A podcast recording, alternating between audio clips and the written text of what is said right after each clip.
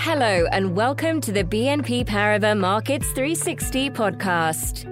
We cover the topics that matter to our clients, from the global economy to market strategy.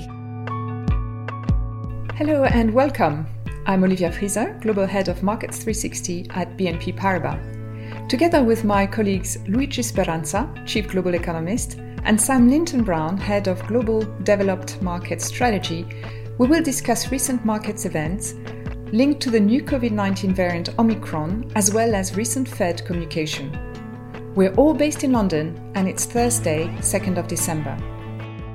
Omicron, the new COVID 19 variant, was named Variant of Concern by the World Health Organization last week, but we do not know enough about it, about its transmissibility, severity, nor about the efficacy of the vaccines against it.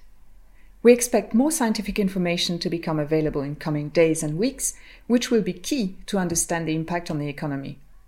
In the meantime, markets reacted strongly with risk off moves and have been volatile. Let's start with the potential impact on the economy. Luigi, how does the Omicron variant affect your view on activity? In the near term, the new variant is clearly a drag on activity. As restrictions and consumer caution start to bite, what we don't know yet is the extent of this near-term drag, but it does not change our positive view on the economy in the medium term. The balance sheets of the private sector are healthy and the policy mix remains supportive. So we believe growth will eventually resume the above trend path we have experienced for most of 2021, very much like what happened with previous variants. What about inflation? The effect on inflation is more ambiguous.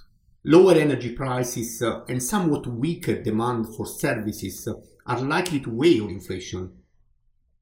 But the variant also exacerbates supply frictions. On balance, chances are it will push prices up rather than down.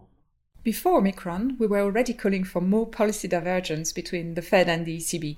Following recent comments from both central banks, is it fair to say that this view is now reinforced? Yes, it is. Unlike in the US, most European governments have already enacted a number of measures to contain contagion. This calls for some caution from the central bank in view of heightened uncertainty. Our view on the ECB has not changed.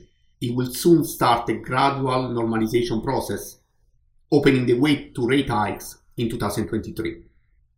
But now we see a good chance it will want to postpone a decision on asset purchases beyond December.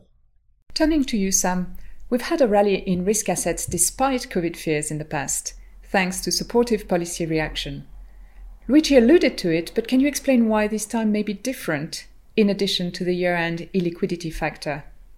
Inflation, inflation, inflation. That is why this time is different. As Luigi pointed out, even though the growth backdrop deteriorates somewhat, we do not expect central banks to respond with meaningfully more accommodation. This is different to the past 18 months. It means that the market is not as insulated to adverse shocks as it has been since March 2020.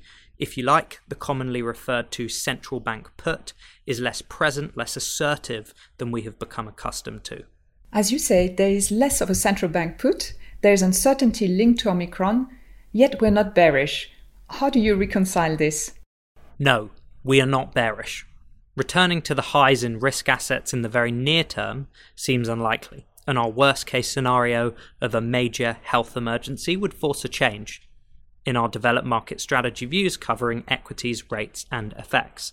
That said, in some markets, we think the recent repricing reflects too large a probability of the worst case tail risk scenario being priced in, given the available information.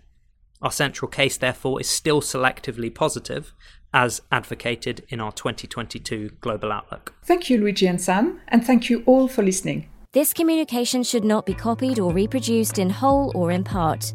The information contained in this communication does not constitute research or a recommendation from BNP Paribas or any of its affiliates. The communication is only directed at persons to whom it may lawfully be communicated.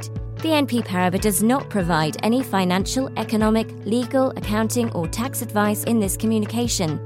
The information available at https colon slash slash markets360.bnpparibas.com.